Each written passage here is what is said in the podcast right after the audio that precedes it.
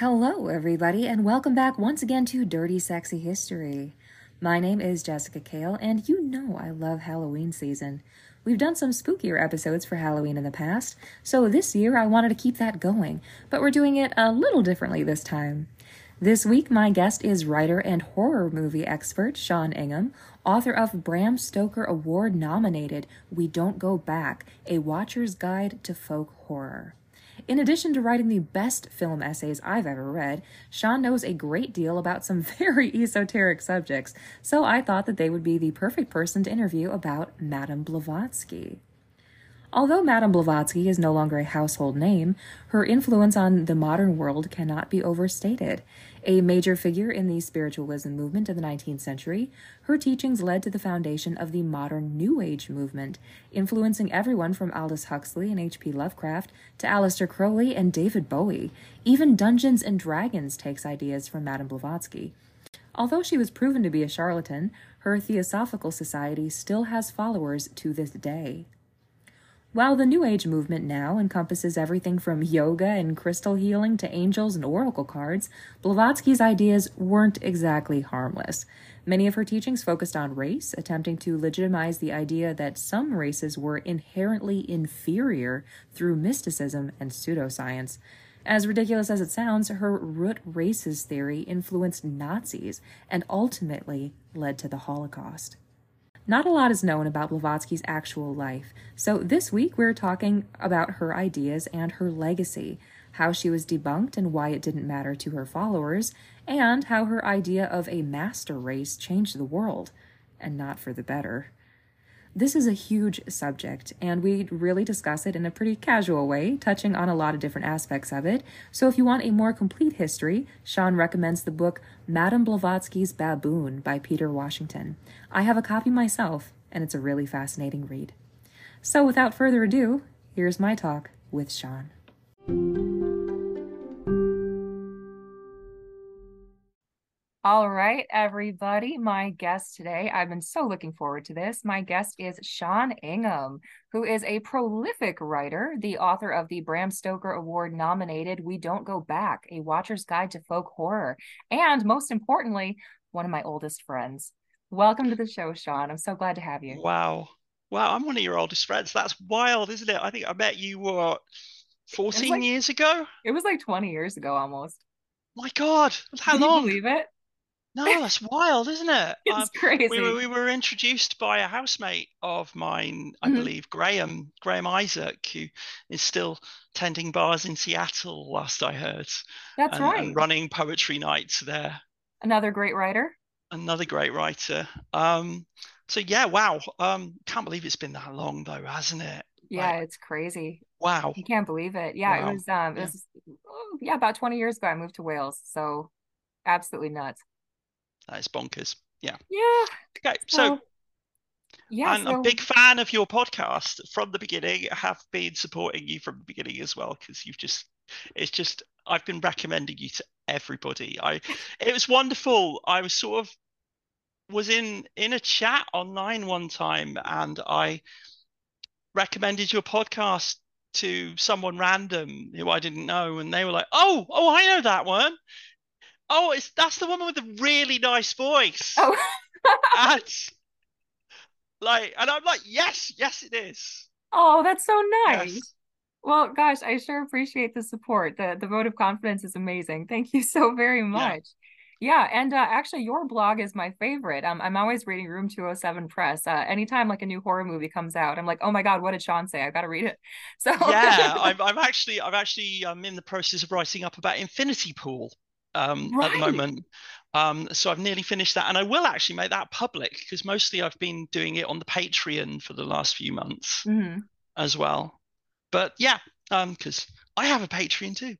Um, oh, well, that's not awesome. not you know, but obviously support Jess, and then support my Patreon. Yes, you, you know, can support not both. yeah, yeah okay, absolutely. So, we'll have all the details at the end for sure. All so right. Um, you have a lot of uh, of really amazing kind of research interest. And I mean, I could just talk to you for hours, days even. so, I mean, today we are going to focus on, uh, we're talking about Madame Blavatsky. Now, this is a historical figure I think a lot of people have heard of, but people don't necessarily know what was going on. And I mean, does anybody, does anybody really know what was going on with Madame Blavatsky? Uh, so that's kind of what we're talking that's about. That's the today. question. right.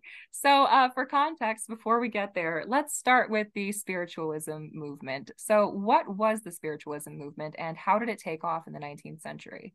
Or rather, what is the spiritualism movement? It still mm-hmm. exists in a small sort of way, even now. Um, but back in the 19th century, when it took off, and it took off in London and New York almost simultaneously, but in New York, you had this thing you had um, famous, you had people who basically claimed to be able to speak to people on the other side. This was often presented in terms of Christianity.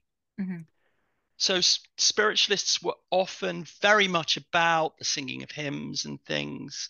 And mediumship sort of developed along the lines of um, spiritual mediumship. You know, you're basically sitting at a table, you're having a seance, the medium is overshadowed. We've all seen those movies. We've seen the others, we've seen the changeling, we've seen all these movies where you have the seance and stuff. And it's kind of like that. Um, physical mediumship is a thing that's not talked about so much. It basically went out of fashion by the 1970s. Mm-hmm. It was a thing, you know, you levitating spirit trumpets ectoplasm, manifesting spirits, and things like that. In the 1970s, this became difficult because in the 1970s, that's when you had freely, well, commercially available filming equipment. Mm-hmm. And here's the thing right from the beginning, a lot of people in the spiritualist movement were very patently charlatans. Yes. And a lot of these things were done with magic tricks. You know, when the table starts levitating and moving around, this is often done by people moving their knees creatively. Mm-hmm. It's done by somebody under the table. Um, you have ectoplasm, and I have faked ectoplasm on yeah. video. I really wanted to ask you about that. and ectoplasm is easily made using muslin cloth, mm-hmm. otherwise known as cheesecloth, or the cloth that you use for babies' vom cloths. And the stuff you pick up for baby sick when you like feeding your baby. You know, I was a stay-at-home dad for many years, um, so I've fed many babies, and I've been vommed on. And these cloth, the thing about cheesecloth, muslin cloth particularly, is that when it's damp, you can squish it up very, very tight mm-hmm. into very small places. And also when it's damp in the dark, particularly under a red light, it can look like something other than cloth as mm-hmm. well. So you get muslin. If you wanted to like vomit out ectoplasm, which was a favorite thing, what you do is you get like a, a piece of muslin cloth and you roll it up into a very, very tight wad and then feed it down your throat working very hard to suppress the gag reflex. Mm-hmm. And then, so it's like sitting down your esophagus.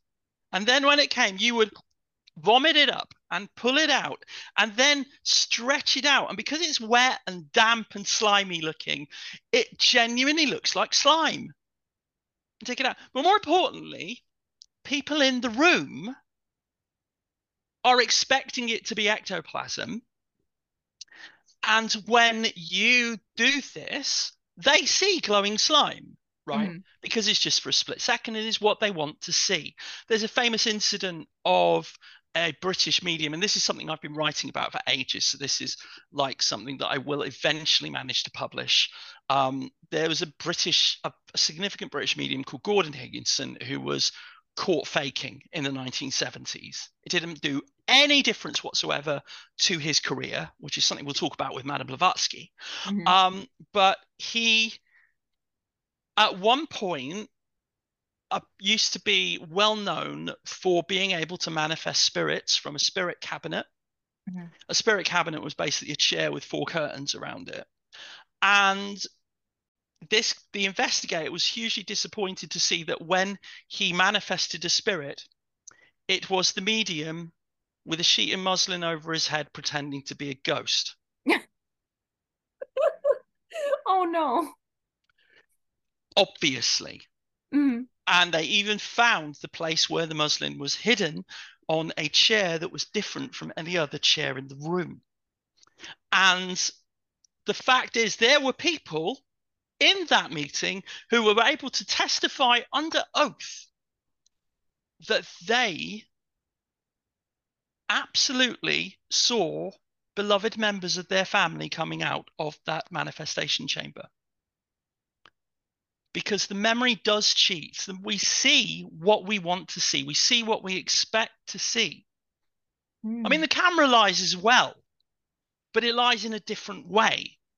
And to see this, you know, with someone, they, the the the um the investigator seemed to remember actually asked if he could bring a camera into the meeting, and um, and and they're like, oh, we're going to have to mouse the medium, and then they come back and they're like, um, yeah, the spirits say no. But yeah, um, spirits don't want a camera in the meeting. But he's sitting at the back of the meeting with his colleague, and they're both sitting there going, "That's Gordon with a sheet on his head, pretending to be a ghost." And that was pretty much the end of physical mediumship. But this is something that's being done all the way from the mid 19th century. We're talking from like the 1840s, 1850s, all the way through. Now, one of the earliest parapsychologists, and this brings us to our main subject, actually, was a guy called Henry S. Olcott. Mm-hmm.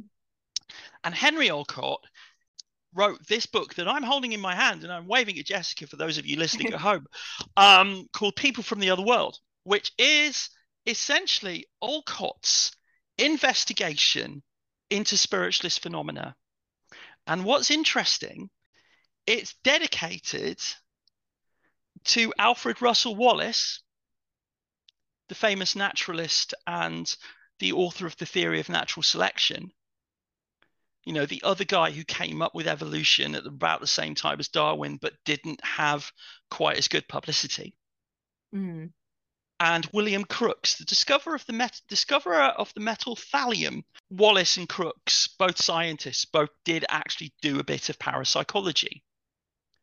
Because one of the cool things about science and what a lot of people who are into alternative science fail to understand is that scientists don't, good scientists don't generally discount these things out of hand. They do tend to look at them and then to have reasons as to why they discount them. Olcott is important. In 1875, Olcott got a letter from Madame Blavatsky, who at the time was in New York being a bit of a medium. Mm-hmm. Now, Madame Blavatsky was apparently married to a Count Blavatsky in Russia as a young woman and ran away from him very early on. So she hmm. was she was married. She was she was technically a Russian countess. She claimed. There's no way of knowing if any of the claims of her early life are true. Some are more provable than others. She was already in her 60s at this point. She already claimed to have a long life. She claimed that she'd run away, she'd gone on adventures around Europe, that she'd worked in the circus, that she'd been a dancer, that she had traveled on foot to Tibet, to the mystical mountain hideaway of Shambhala, and met the great cosmic masters Kuthumi, Morya, and others, including, you know, reincarnations of Jesus Christ, you know, Maitreya, all these people. And Typical she, gap year. I know, right? Total gap year experience. You can imagine this sort of like stoutly built, five foot nothing, chain smoking woman with the most amazing blue eyes. You've obviously you've seen pictures of Madame Blavatsky. She's very striking. Every photograph of Madame Blavatsky, she has these incredibly striking, staring blue eyes, clear Mhm. blue eyes, and she could totally hold a room. She had big cult leader energy. Mhm. She gave cult leader, which is kind of important as well, because one of the things about a cult leader is that cult leaders are always thought to have such amazing, inescapable charisma. Mhm. And the thing about a cult leader is that a cult leader has amazing, inescapable charisma to the people they have amazing, inescapable charisma for, Mhm. but not to everybody that they don't have amazing, inescapable charisma for. Right. So you see a figure, and I mean, you see that with politicians as well. You see a figure like Boris Johnson or Donald Trump, right? And there are people who will follow those men to the gates of hell itself. 28% of the Republican base will ride or die Trump supporters, no matter what he is proven to do, what he says, what he does. While to many of us, we look at this figure and see a self aggrandizing, selfish, stupid monster. Yeah. The same with Boris Johnson. And I, I think this is the case with a figure like Blavatsky. To some people, she was incredibly magnetic, Mhm. but there were a lot of people who are were like, basically, she's a charlatan. She turned up with letters from beyond, written in green ink, which he manifested from thin air, Okay. addressed to addressed to Henry Olcott. They became best friends. They had like common pet nicknames for each other. I think they called themselves Maloney and Jack. they became they became chums. They became pals. And they continued their investigations together very quickly. And there's a room in New York in the middle of 1875 um, shortly after people from the other world, which as you can sort of see from this copy of the book is like there's 500 pages, very densely written piece of Victorian parapsychology. So he'd been working on this for years, right? Mhm. This was published, and about the time this was published, he's having a meeting with some people, and they're like, "We should form a society." They just had a talk about the occult sciences of ancient Egypt. And all these people in the room said, We should form a society. I second that. I third that. Hear, hear, all of that. Everybody voted to form a society. What are we going to call the society? And someone pulls out a dictionary of philosophy and flips through it, and they stumble across the word theosophy, Mhm. which was last used in Greece in late antiquity. So it's like it was used by some later Neoplatonic philosophers to describe the idea of a theistic philosophy, which admitted science as well, which is important because Olcott was a lover of science. Olcott attaches a very Victorian scientific method to his parapsychology. And Olcott and Blavatsky become the leaders of the Theosophical Society. A society which purported to join science and religion. And the Theosophical Society sort of exists Mhm. to today. Right. So at the time that uh, she co-founded the Theosophical Society, what were their ideas and, and beliefs? Uh, how were they different from the rest of the spiritualism movement? The main thing was was that Madame Blavatsky was really, really into Hinduism. Mhm. She didn't have a lot of time for Christianity. She sort of like paid lip service to it because you had to, because you're Victorians and you're white people. But she was really, really into Hinduism. She really dug Hinduism. She'd read all the Vedas and everything, and all the Upanishads, and she'd gone through the Bhagavad Gita. And quite early on, she basically synthesized big chunks of Hinduism, sanitized it for white Western consumption, Mhm. And put it together in a book called Isis Unveiled, Right. where she basically syncretized it with a lot of Western religion beliefs and paid lip service to scientific beliefs of the time, particularly ones about evolution and about science and about life and things. And stitched that together with a healthy bit of Victorian science fiction, which she had gleaned because she was a big fan of Edward Bulwer Lytton. Lord Lytton, now best remembered for the Lord Lytton Award, which is the award every year for the worst opening paragraph of a book. It was a dark a and stormy year. night. It was a dark and stormy night. But Lord Lytton wrote a bunch of very odd science fiction, specifically one called The Coming Race, which was about an ancient group of superhuman people, a sort of branch species of mankind that lived down under the ground and were ready to take over because they'd evolved into something else. Mm-hmm. And they harnessed the power of Vril. Vril being life energy. British listeners will probably be surprised to know that Vril actually is part of our general culture because there is a well known traditional comestible that you can buy in supermarkets, um, which is called Bovril, which is a hot drink made from beef.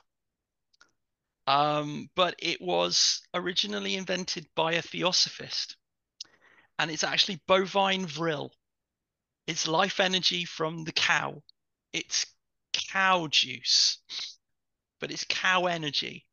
So And yeah, it- bovril is where we still get vril, but vril life energy is is is a thing that runs through Madame Blavatsky's work and will later be used and run with by a follower of Madame Blavatsky who went and formed his own thing, Rudolf Steiner, Mhm. who is now best known for founding Waldorf schools or Steiner schools, Right. and who, when he left the Theosophical Society, set up his own splinter group, which was called the Anthroposophical Society, which is now more active than Theosophy because Steiner schools exist. Gosh, you know, you mentioned that book, and um, I did actually come across that when I was researching something else a couple years ago. And uh, what really put me off, of course, I found it on Amazon because you know, like a lot of these things, you know, when they're Yeah. you know kind of out of print, like you can get all these, you know, umpteen copies or whatever, and a lot of them are very cheap.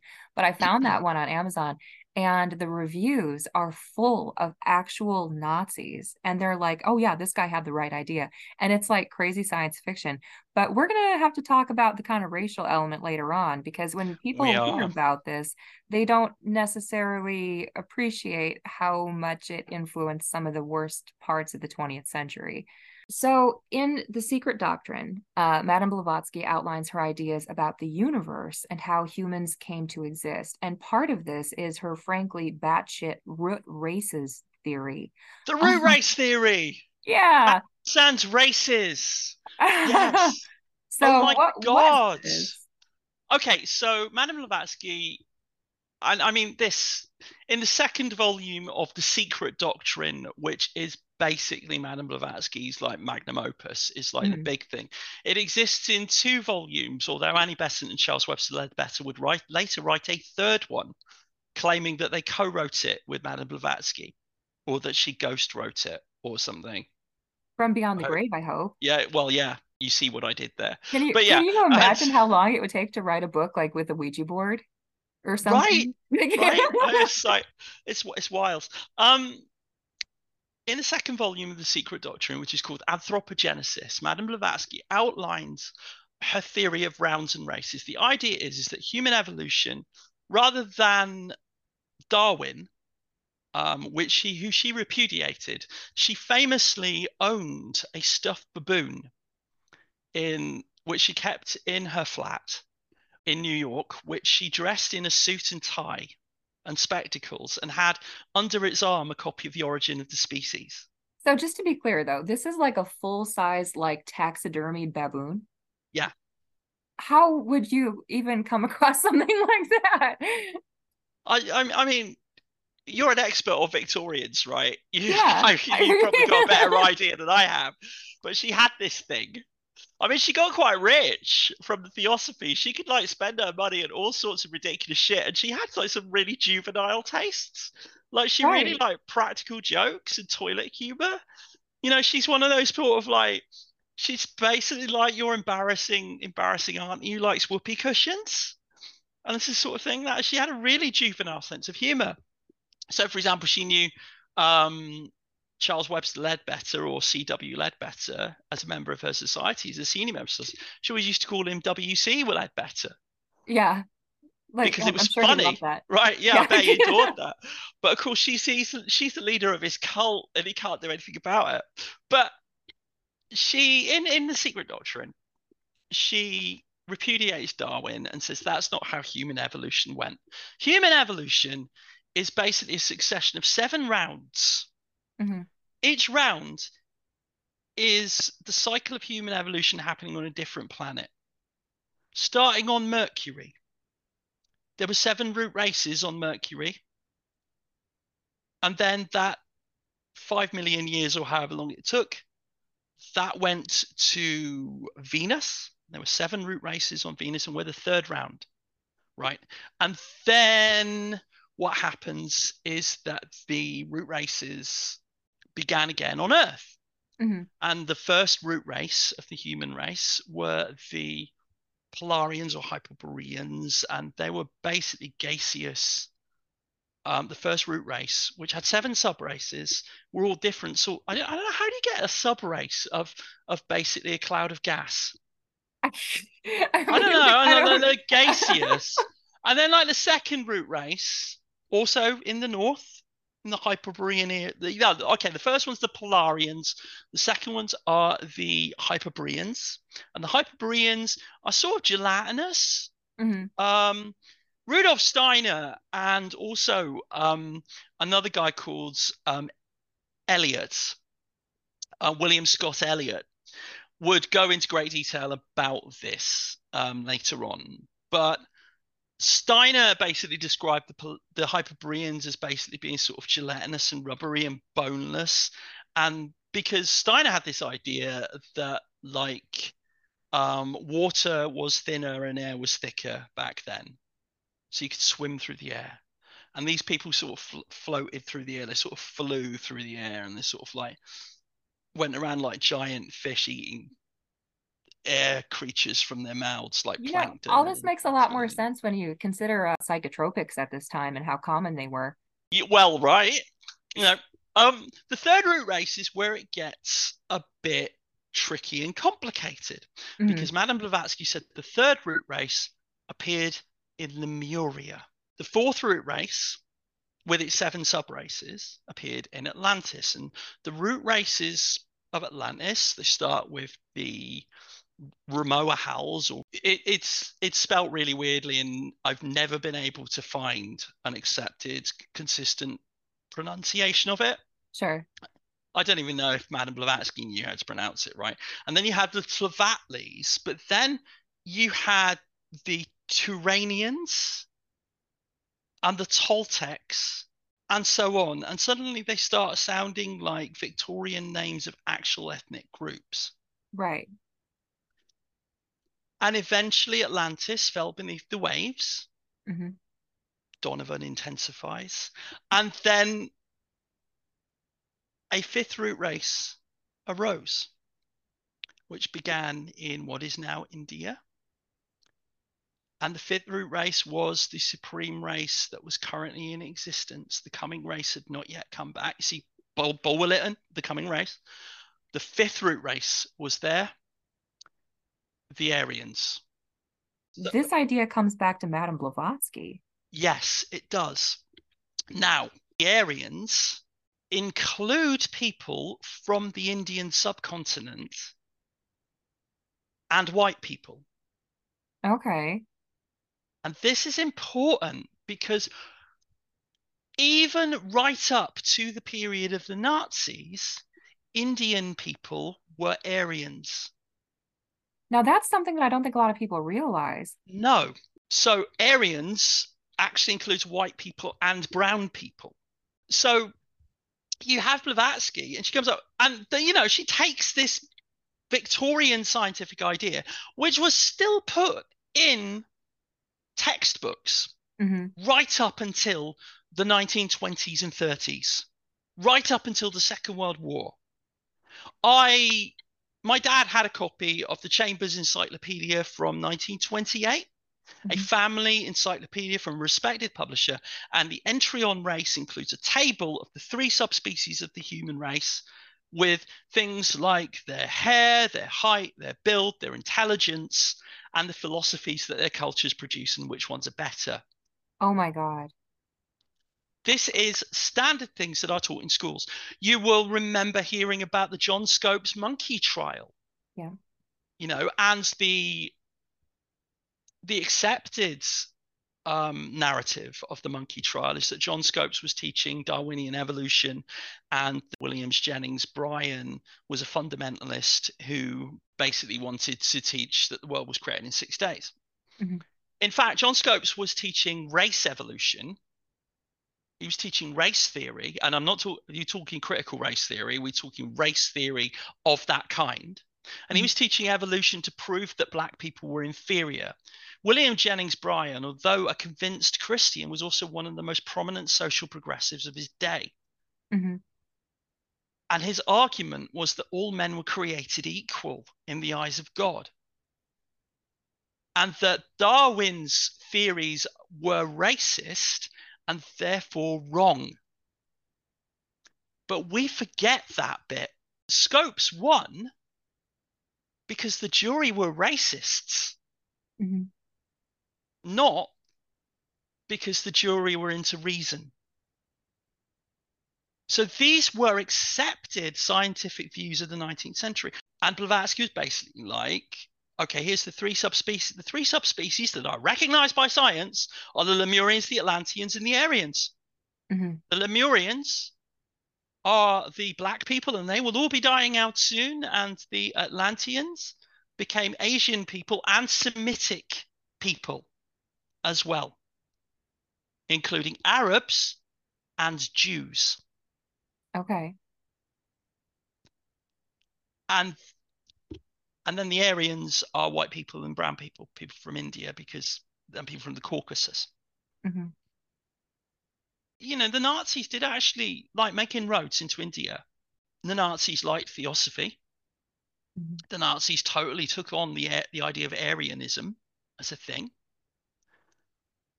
This resulted in Heinrich Himmler sending an expedition in 1938 to Tibet to find the root of the white race. So her ideas, like they they survived her for so long that they yeah. they drove the Nazis. Like that this sort of this idea yeah. that they had about about the races. This came from Madame Blavatsky. Yeah, and of course, specifically according to Madame Blavatsky, Jews aren't Aryan. So how much did she kind of capitalize on these like these very racist Victorian ideas? Like how much of that did she just kind of run with it because she knew it was what people wanted to hear at the time?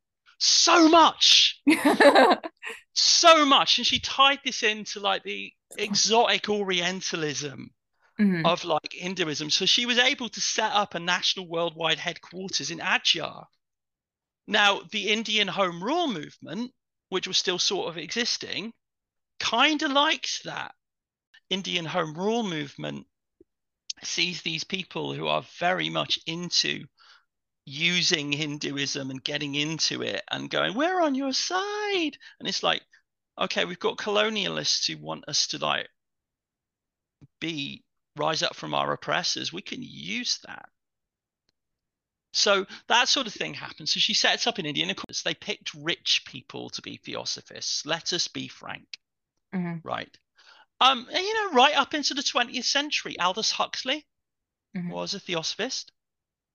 Um, he he wrote um, a little judicious theosophy. Sounds a most excellent thing um, in a letter, and that so so you know, Brave New World by Huxley is influenced a bit by theosophical ideas. There's a bit of theosophy in Brave New World if you read it now. You have various other people who are less famous. You have Annie Besant as well, who would later become a massively important figure in the Indian Home Rule movement, even though she's British, who mm-hmm. was the successor to Madame Blavatsky, as Leadbeater was the successor to Olcott. Mm-hmm. And these views are these things are also basically attached also to the fact that Madame Blavatsky was a consummate, consummate showwoman Mm-hmm.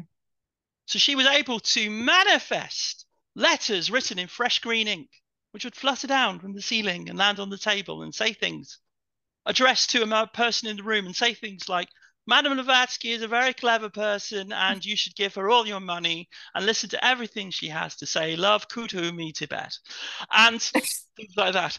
Um, possibly not in those exact words, but that's pretty much the substance. She would theatrically smash crockery and mm-hmm. then unsmash it magically.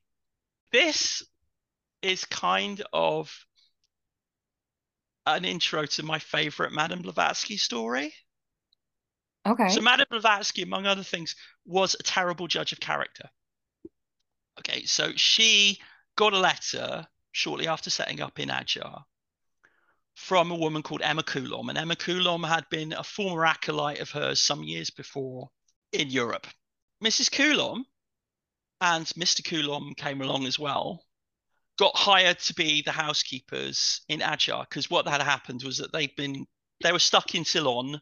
They had made some bad business decisions. They mm-hmm. were stuck in Ceylon with nowhere to go. They wrote to Madame Blavatsky for help, and she said, "Oh God, oh yeah, I remember you. Why don't you come and be my housekeeper in Adyar?"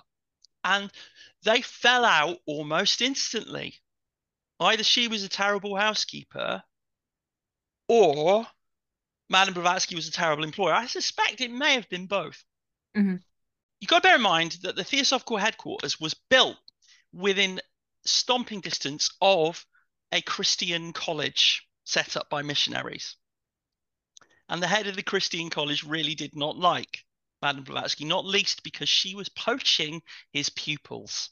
Because mm-hmm. it was just more fun than the Jesus stuff.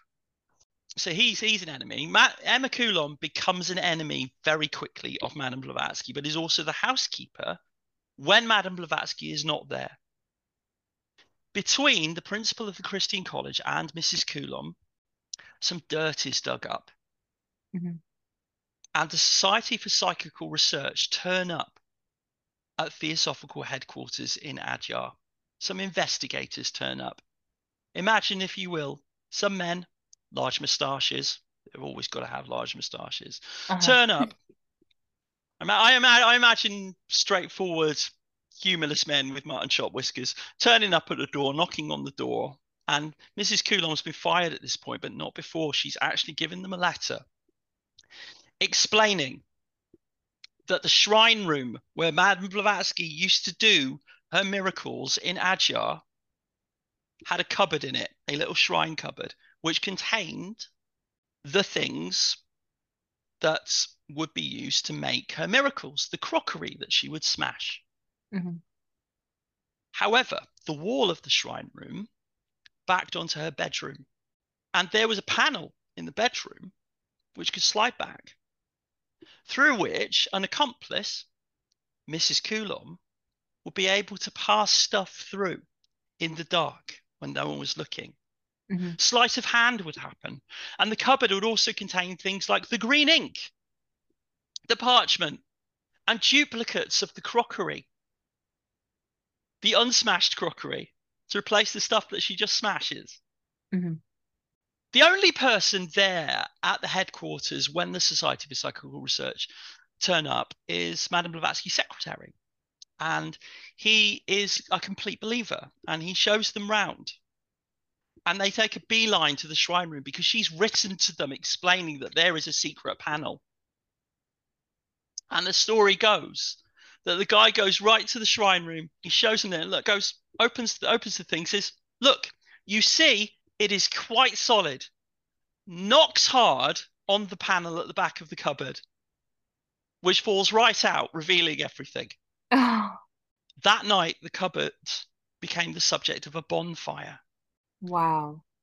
Blavatsky is caught bang to rights, faking. Mm-hmm. Does this make any difference whatsoever to her reputation?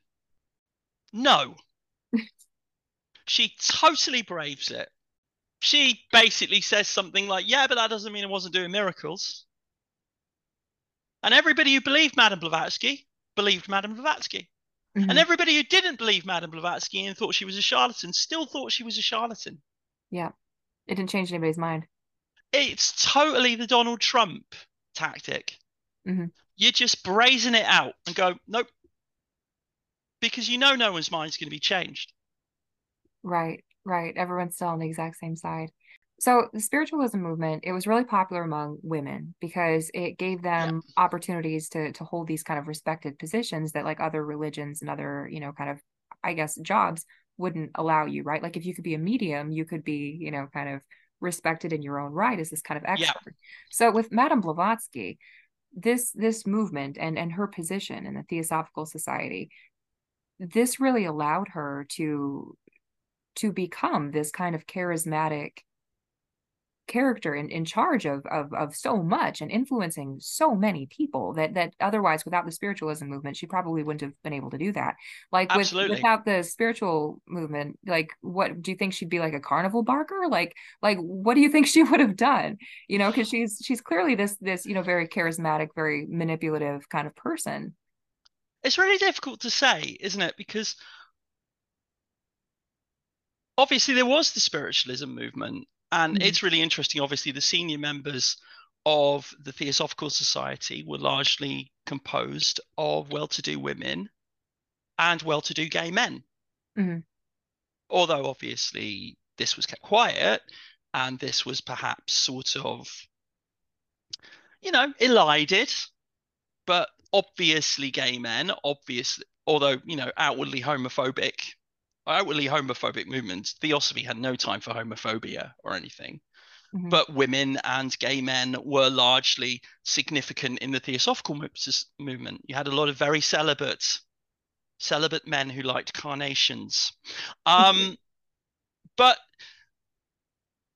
in the 19th century was the period where alternative religions really started to happen. Mm-hmm.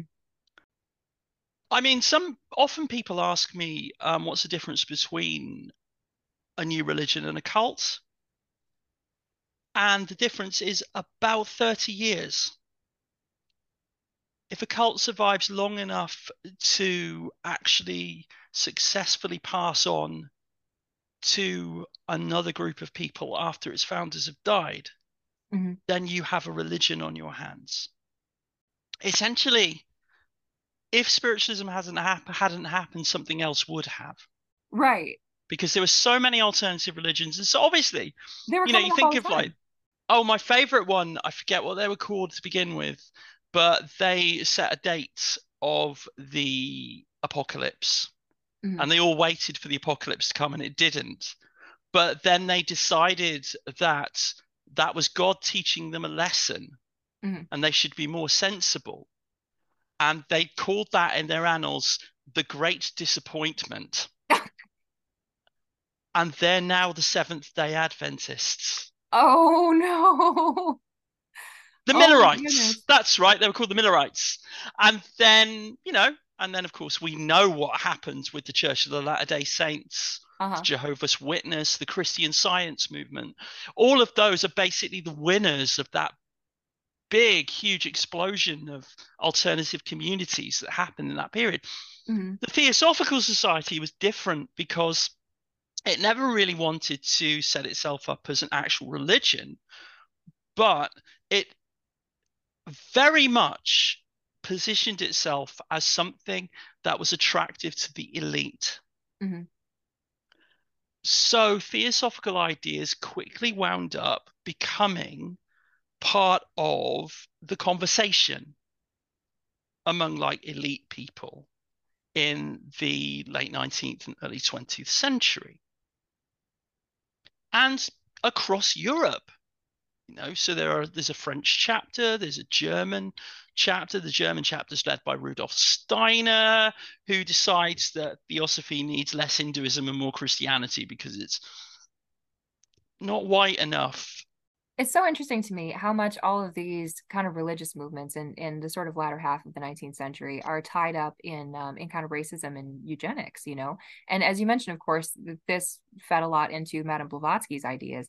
But but basically, I mean, we're we're saying looking at looking at her life, she's she's pretty much like a charlatan that decided to kind of capitalize on like Victorian racism in order to kind of make herself famous you know but well but, not just victorian racism a Victorian yeah. desire for experiences, a Victorian desire for transcendence in the face of the rise of science, sure. which a lot of people thought was challenging the church. Uh-huh. And also a Victorian interest in travel and in other cultures. Mm-hmm. So that whole hippie thing, and again, the hippie thing wouldn't have happened if it hadn't been for the theosophists. Right. Like we've all we all know an old hippie who turned out to be a bit of a racist. Mm-hmm. There's a reason for that. Right, right. Right. But for for something that is essentially like a grift though, like to completely change the world, to to have this much influence over the future, it's it's unbelievable. It is, and people don't really see it because obviously she's just like a weird looking old woman with amazing eyes. Yeah. Who's smoked a lot of cigarettes and had terrible bad breath and liked toilet humor. Yeah. and who had a way with stage magic. Mm-hmm. But her influence goes beyond that. And there is a family tree. And that family tree goes to Heinrich Himmler with his idea of Aryanism, who mm-hmm. sent that expedition to Tibet with their calipers and their measuring equipment to find the root of the Aryan race.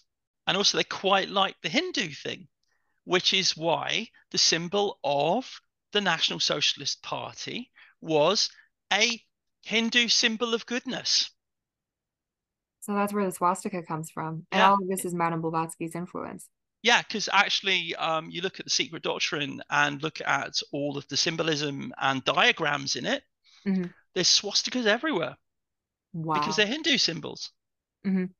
But then on the other hand, you look at um, I've seen a Victorian copy of Rudyard Kipling's Jungle Book, and it's decorated on the corners with little swastikas because they're all India. Um, when the um, SS expedition to Tibet which actually had two purposes. The other purpose was to piss off the British Raj. Right? When it went to Tibet, the Tibetans were really pleased to see the Nazis. One, because they weren't British, and two, and they were quite happy to piss off the British, and two, because the Nazis were wandering around with good luck flags. Ooh. Okay, yeah. Another person who was heavily influenced by Madame Blavatsky was H.P. Lovecraft. Mm-hmm that fucking guy. In a fictional kind of way, though. Yeah, but in a fictional fiction. kind of way, but also Lovecraft is a guy who literally wrote in a letter to Robert E. Howard, and let's face it, Robert E. Howard was hardly the most progressive people. He's the Conan the Barbarian guy. But yeah, he wrote in a letter to Robert E. Howard, oh yeah, you know, that Hitler guy, not sure about his methods, but my heart's with him. Oh Jesus. And even Robert E. Howard was like, probably need to dial back on that. Yeah. yeah. So, you know, E oh and you know, when Robert E. Howard's telling you you're a bit too racist. Gosh.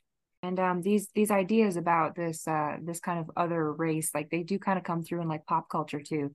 I mean, I was thinking about um, you know, the David Bowie song, you know, uh, Oh You Pretty Things. He's got the you know the children they're the start of the coming race and when he was into all this kind of like occult stuff these ideas kind of come through um especially Aleister Crowley you know yeah. um I, I think about the song quicksand but of course um the, yeah, around the hunky dory era, David Bowie was totally into that theosophy and yes. magic thing. Yeah, yeah, definitely. I mean, it's just my favorite album of his. But anyway, it's a like, good um, record, you know. It's, it's, a good record. Yeah, it's great. I mean, but Queen anyway, Bitch. I mean, I know it's incredible, right? It's I know a great it's song. All yeah. my gym uh, soundtracks. That's the music I listen to when I work out. Fantastic. Um, but anyway, um, I mean, it's interesting to, to you know kind of have it's almost I, I don't know i almost kind of see it as like two branches. So you have like that that kind of like occultism that kind of came down through like uh kind of Aleister Crowley and and kind of influences i guess uh magic that you would say kind of like now. But then you also have like these kind of like new agey ideas which aren't necessarily tied to the occult so much as like these ideas about kind of like wellness and and kind of like racism and and things like that. Like to me they kind of seem like two different things but Crowley's magic is largely predicated on a rejection of Blavatsky. Right, right, exactly. So Blavatsky believed in the left-hand path and the right-hand path, and is the first person to write about it. Yeah. Crowley's like left hand all the way, baby. yeah. Um, but that's because Madame Blavatsky said you take the right hand path because that is the correct way to do magic. You don't do the left hand path. That's bad magic. right, right. But like on the right hand path, which is allegedly the okay one, like it's still all right to come up with like all these like bullshit racist theories that are gonna influence the Nazis because that's totally chill. Well, these people think they're the goodies. Right. Exactly. I Oh, mean, you can even you can even draw it as Harry Potter, right? I mean, you look at Gryffindor are how fascists see themselves, and um, Slytherin are how um, how other people see fascists. Right. Basically, Dungeons and Dragons actually draws from a lot of the fantasy that was inspired by Madame Blavatsky, that is wild. and obviously it draws from Tolkien, which is not inspired by Madame Blavatsky Mhm. at all. But D and D is probably the only place where you can.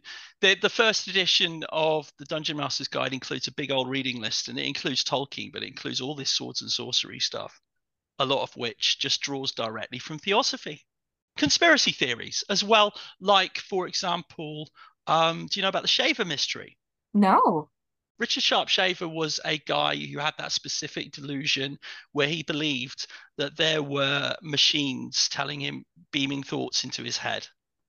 And they were being run by malevolent beings who lived under the earth. He wrote to Amazing Stories, um, the science fiction magazine, to sort of talk about his experiences and what he actually believed. And the guy's like, the guy who ran Amazing Stories was like, this guy is insane but damn, this is good. I'm going to run this as a story. So he lightly rewrote Sharp Shaver's stuff as, as fiction, but with an editorial and said, or is it? And um, the story of the Deros, the idea of like an undersea soci- underground society, that still persists.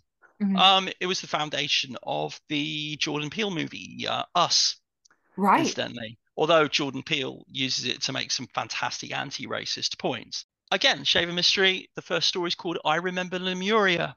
That lasting conspiracy theory, that lasting urban legend, is based upon someone whose delusions heavily involved Lemuria and Atlantis. Absolutely amazing. So, where can we find more about you and your work? Right. Well, I've recently, um, having left Twitter, because it turns out that coming out as non-binary on Trans Day of Visibility um, means that the algorithm really punishes you on Twitter. Yeah. And having left Twitter, I'm now on Blue Sky, and you can find me on Blue Sky as Parthenoid, not bsky.social, I think is the one. Um, you can still find my website at room207press.com, although there haven't been many public blog posts there. I'm going to start putting things up there quite soon. Um, I have a Patreon, which is still under my old name, um, Howard David Ingham. So it's patreon.com slash Howard David Ingham. And for $1 a month, you can read everything on it. So, yes, and you can find my previous books on Amazon. And I will soon have a book called The Question in Bodies if I ever get it finished. All right. That is absolutely amazing. Thank you so much, Sian. We really appreciate it. Uh, it's been a real pleasure. You, it's always a delight talking to you, Jessica.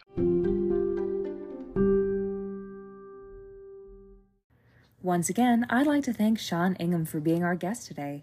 They have many books out as Howard David Ingham, and you can find them and their ectoplasm experiment at room207press.com. I would also like to thank our amazing patrons on Patreon Melanie Baker, Michael Beckwith, Bethany Bennett, Andy Christopher, Charlotte Collings, Rachel Cooney, Michelle Dunbar, James Finch, Brian Fullerton, Adriana Herrera, Sian Ingham, Emma Young, Miriam Caceres, Scott Lohman, Janine Meberg, Jessica Miller, Lizzie Ortmeyer, Shannon Roth, Icy Sedgwick, Catherine Rowley Williams, and Denny White. Thank you all so much. If you would like to support the show, you can find us on patreon.com slash dirty sexy history, or you can rate, review, and subscribe, or follow us on Facebook, Instagram, Mastodon, or Blue Sky at Dirty Sexy History. We will post photos from today's show on our Instagram as well. You can check out our website at dirtysexyhistory.com and find links to our guests and our online merch store there too. There's lots of great stuff up there, so stop by and say hello. We'd love to hear from you. Happy Halloween.